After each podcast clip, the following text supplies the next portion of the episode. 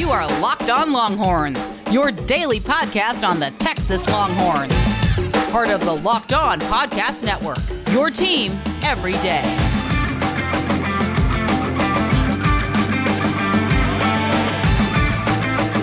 All right, welcome to a Tuesday edition of the Locked On Longhorns podcast. I am your host, Patrick Kahn. Follow me on Twitter at Pat Sports Guy. Follow the show Locked On Horns. We're going to get into some basketball talk this morning. Ross Jackson from Locked On Saints will be joining us here in a little bit as we start to review the year that was in the NFL as far as the Texas Longhorns players were concerned. How did they do? And kind of what is their outlook moving forward? We're going to talk with Ross in a little bit. Uh, we're going to kick it off with some basketball talk Tuesday night. The Texas Longhorns are will be back in action. Going to be taking on the Kansas State Wildcats. I almost said Jayhawks. I am all discombobulated this morning. Taking on the Wildcats. That's going to happen tonight.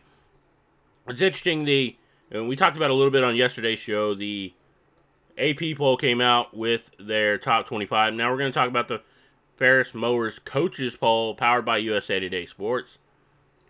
Uh, the Texas Longhorns have fallen all the way to the number 13 spot, so they're actually sandwiched in between Oklahoma and West Virginia right there. So there's three Big 12 teams right there in a row. Texas Tech is now number eight in the country, and Baylor, of course, is the number two team uh, when it comes to Big 12 teams in the top 25. You also have number 22 Oklahoma State, who just pulled off the upset over Texas. Uh, they come in at number 22 with an identical 12 and 5 record. I'm sorry, Texas 11 and 5. Uh, Kansas dropped out.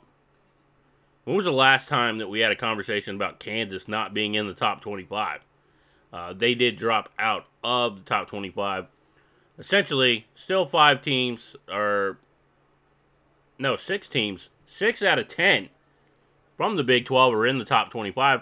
And had Kansas not dropped out, um, we could easily said seven. I mean, that's that's a ton. A lot of Big 12 teams in the top 25. But as far as tonight is concerned, with Kansas State and Texas needs to get healthy. Uh, and I don't mean healthy as in they need to get players back. They need to get their confidence back. And a team like Kansas State allows that because not a lot of people are going to look at Kansas State as a team that's really going to threaten you. Uh, we've seen them get blown out in Big 12 play, especially against the more powerful teams. And you could and you will you could still say that Texas is a powerful team, and they are. Uh, you look at Andrew Jones. Uh, he had a terrible shooting night the other night uh, in the game against Oklahoma State. They, they all did, uh, but the the three guys that you expect to step up in the game, it didn't. And, and we're talking about Matt Coleman, Courtney Ramey, and Andrew Jones. Their shooting was awful that night. I mean, Courtney was able to get did well from the free throw line, but they need to shoot it better, and, and that was a big problem. And it wasn't just outside shooting with the three points. Uh, they couldn't do anything inside. They were missing easy easy shots inside. Uh, they, they're going to need to get that confidence back with their shooting. Greg Brown, um, he's had issues with scoring. Um, he, he's providing the rebounds and some of the other things that you expect. Uh, I think that really the only player that I can look at in that last game and say that he played fantastic was Brock Cunningham.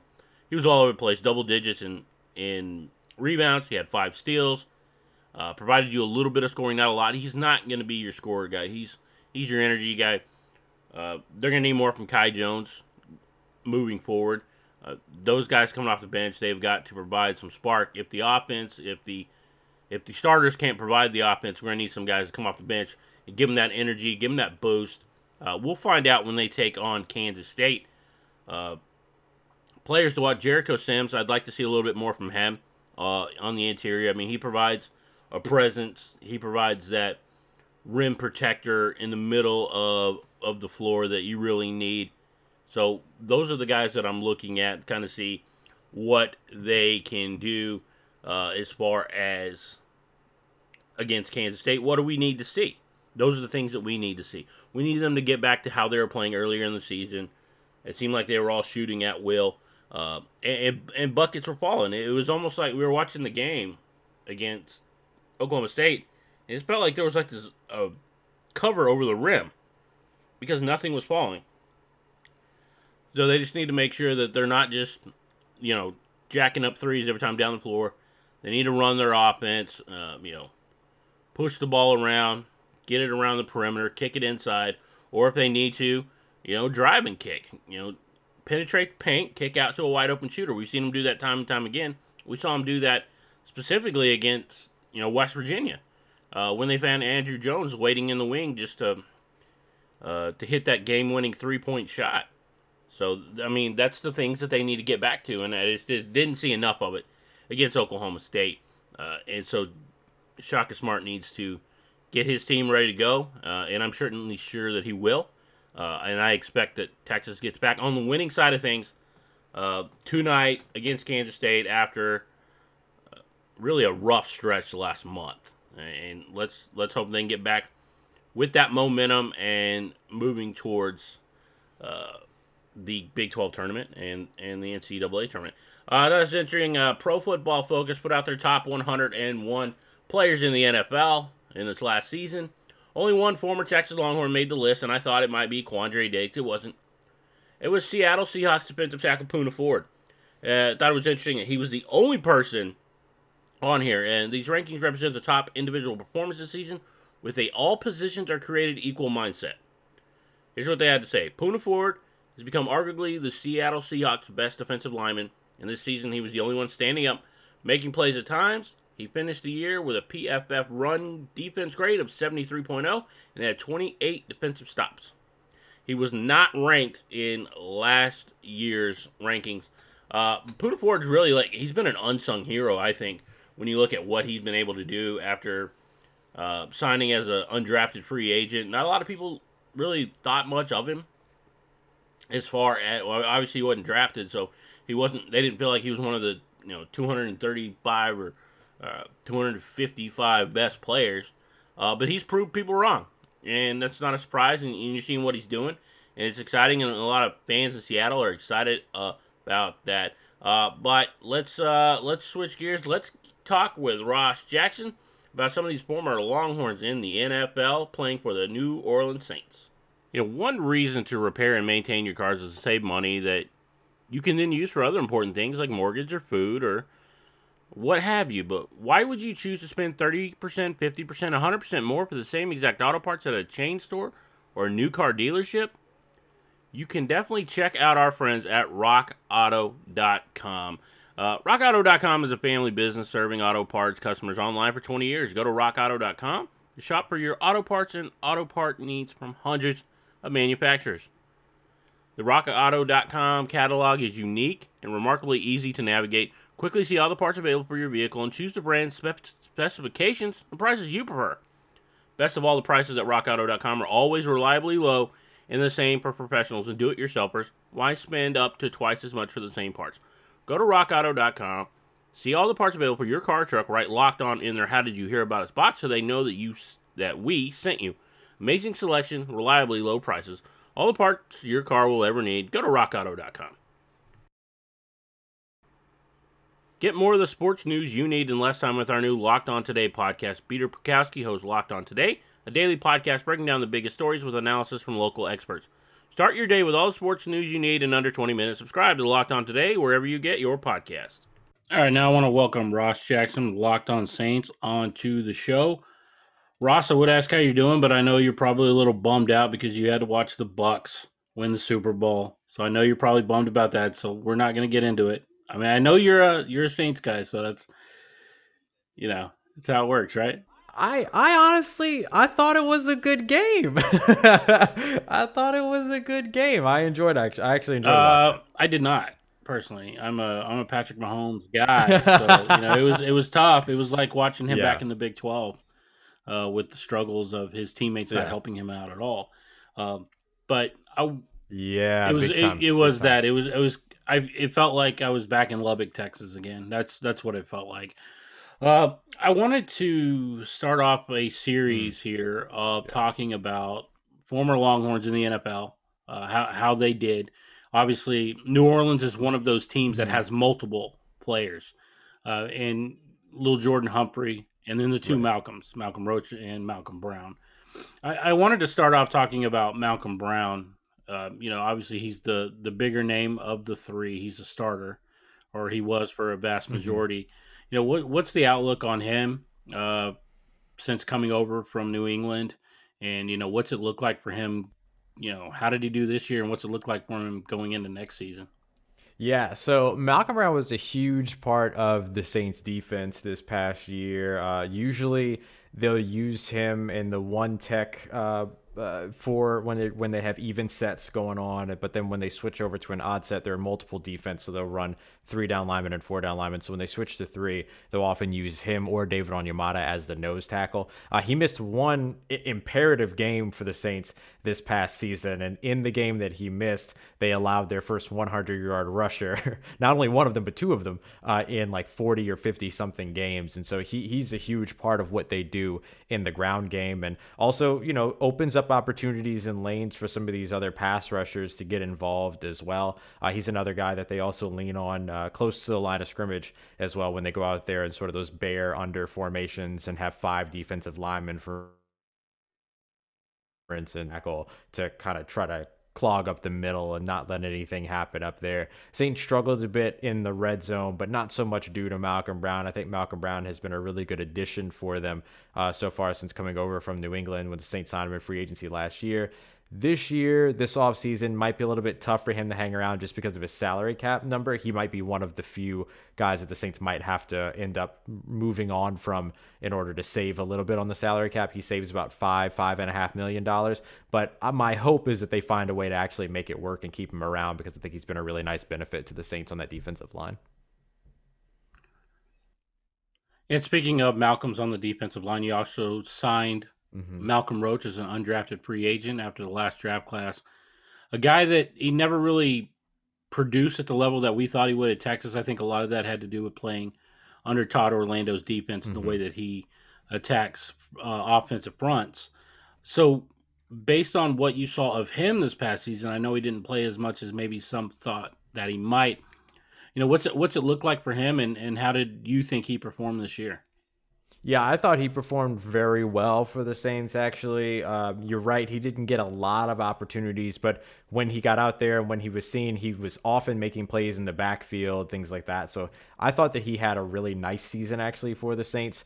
Uh, he came in there as somebody that sort of took over the Mario Edwards Jr. role of playing both inside and out. His versatility could play anywhere along the line of scrimmage. Cam Jordan effectively nicknamed him and uh, Malcolm Brown as the Malcolms in the middle. Uh, so that was pretty cool. Like he immediately fell into the team culture and everything and figuring all that out. So uh, it, it was great. I mean, I, I, think that he he has a future with New Orleans. I expect to see him back next season. He'll be one of those young uh, developing defensive linemen that end up either you know sticking and, and, playing well with the Saints, like what we've seen with uh, maybe a Shy Tuttle, for instance, or he'll be somebody that even if he doesn't end up with the Saints, he'll end up in a an important role elsewhere, sort of like what we saw with Taylor Stallworth, and so the Saints continue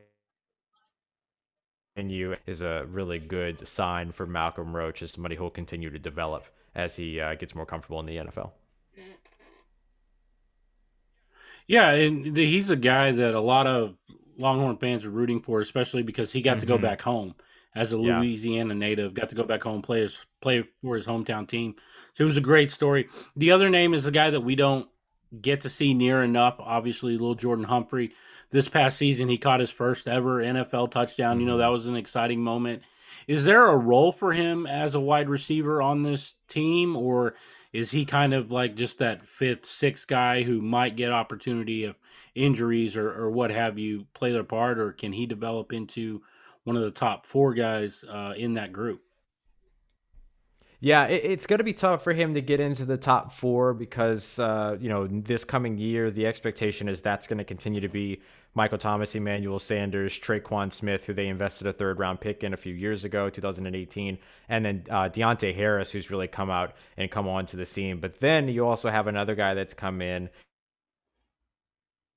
in a bit and jumped off of his film a bit. But the the but that's not to say that uh, Lil'Jordan Humphrey doesn't have a role with the Saints because he absolutely does. Like him being a big bodied blocker as well as somebody that can return kicks and somebody that can catch passes and that can be a factor in the red zone, all of those things will continue to help him find his way onto the field. It might be that he, you know, remains on the tra- on the training camp or the practice squad, excuse me, and then he, you know, gets elevated whenever they need somebody, but either way, he has a role simply based on that. So it, it could be possible that he ends up, you know, the Saints could end up going five or six wide receivers on their roster. They'll they usually keep five, but if one of their receivers is the primary kick returner or punt returner, then they'll keep six. And so with Deonte Harris being there as their primary kick and punt returner, there could be an opportunity for Lil'Jordan Humphrey to slide in there. And that's one less tight end that the Saints have to keep around because he can play a bit of that split end role as well. So they really like what he brings to the team. They like very much his attitude, and he is somebody that has grown and continued to learn the entire time that he's been around. And he he knows his role with the Saints and what it is that they're going to ask him to do when he goes out on the field, and he executes it very well. Yeah, that's a good point. I mean, I think that he went to the NFL a year early. I thought he should have came back for at least one mm-hmm. more year, but you know, it worked out for him. He, he got he landed on a team at the with the New Orleans Saints, and you know, there's probably not a better offensive mind to be under. Uh, you know, than right. than Sean Payton. So, you know, he could be doing a lot worse. He could be doing a lot worse. Uh, I just want to thank Ross Jackson from the Locked On Saints podcast for jumping on with me today. Make sure you check him out. He's right here on the Locked On Podcast Network, where it's your team every day. Ross, tell the good people where they can follow you on social media. Yeah, absolutely. You can check me out on Twitter at Ross Jackson, NOLA, N O L A. And of course, you can catch Locked On Saints every Monday through Friday, wherever you get your podcast. Appreciate it. Absolutely. Bet online is the fastest and easy way to bet all of your sports action. Despite the fact that football might be over, but the NBA, college basketball, and NHL are in full swing, BetOnline also covers awards, TV shows, reality TV, real-time updated odds, and props on almost everything you can imagine.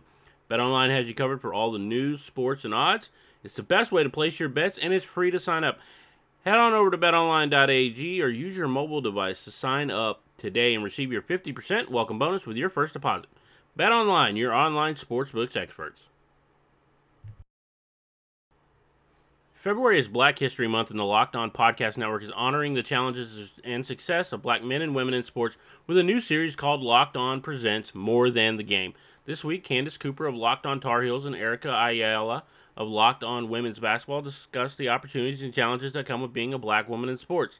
Subscribe to the Locked On Presents podcast feed on the radio.com app or wherever you get your podcast. All right, recently, Brian Orakpo, former Texas Longhorn met with USA Today Longhorns Wire editor Cami Griffin, and one of the topics that he talked about was his former teammate and Blake Gideon becoming the new safeties coach. And so we asked him what he thought about Blake getting the job. Honestly, Blake was destined to be some type of motivation motivational um, position and for him to be coaching i didn't i didn't think it'll be this soon if i can be quite honest because you know it's it's just overwhelming for the success that Blake has had. It's amazing. Um, you know, Blake has had tremendous successes with his coaching career, and for him to have that opportunity to come back to the 40 acres it has to be a dream come true for for him, but for also the guys that played with him. I mean, we know Blake like the back of our hand. That guy is a he's a competitor.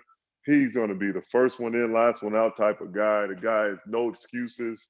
I mean, we all love his passion and, and, and, his, and his energy, and he's a great family man. And the guy just has all the intangibles to be a great coach, which we've seen at a very young age. So once we knew that he got once he got hired and we seen his name on the dotted line, I knew that the secondary will get back to being DBU, uh, and Texas will get that title back. Yeah, for the Texas Longhorns, it's it's been a while since they've kind of been that DBU. I mean, they've still had top tier defensive backs come through Austin, but it hasn't been to the same level. You don't have the level of production. We haven't seen the development. So maybe Blake Gideon, a guy who came in as a two star uh, rated prospect, uh, came in and he was a four year starter for Texas. Uh, he knows the passion, or he has the passion. He knows the history, and I think he's only going to bring that passion back to Texas and bring that passion back to the secondary. I mean, there were a lot of players on that team, but it seems like Blake Gideon stood out because he was he was such a hard worker, and I know a lot of people give him crap about the dropped interception against Texas Tech in 2008. But overall, you had to like what Blake Gideon brought to that defense, what Blake Gideon brought to that secondary. Uh, between him and, and Earl Thomas, they were a really good duo on the back end.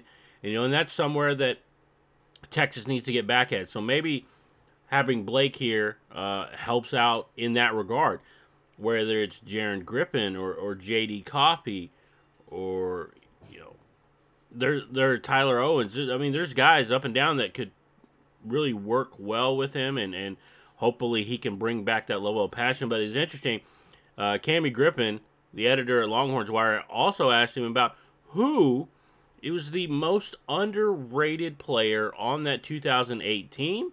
Um, and his answer might surprise you a little bit. Ooh, that's a great question. Wow. I have not thought about that team in a while, but uh, man, that, that is a great question. Yeah, we, we talk about that team quite often. the most underrated player on that team. Wow, that's hmm. I don't know. That's that's hard to say. Like you said, we had a lot of great players on all three phases. Um, man, maybe Blake. I, I, would maybe put Blake Gideon. He probably didn't get a lot of the, the, the recognition um, as a lot of uh, as a lot of the other guys that went on professionally.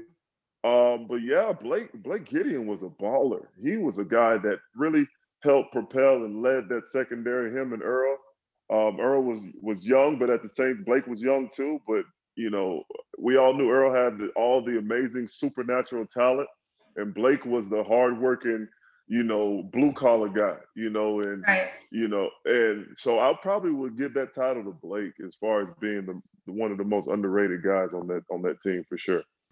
Yeah, I found it a little interesting that he went, you know, Blake Gideon in that instance because if you go back and you look at the 2008 team, just the guys that went on to the NFL.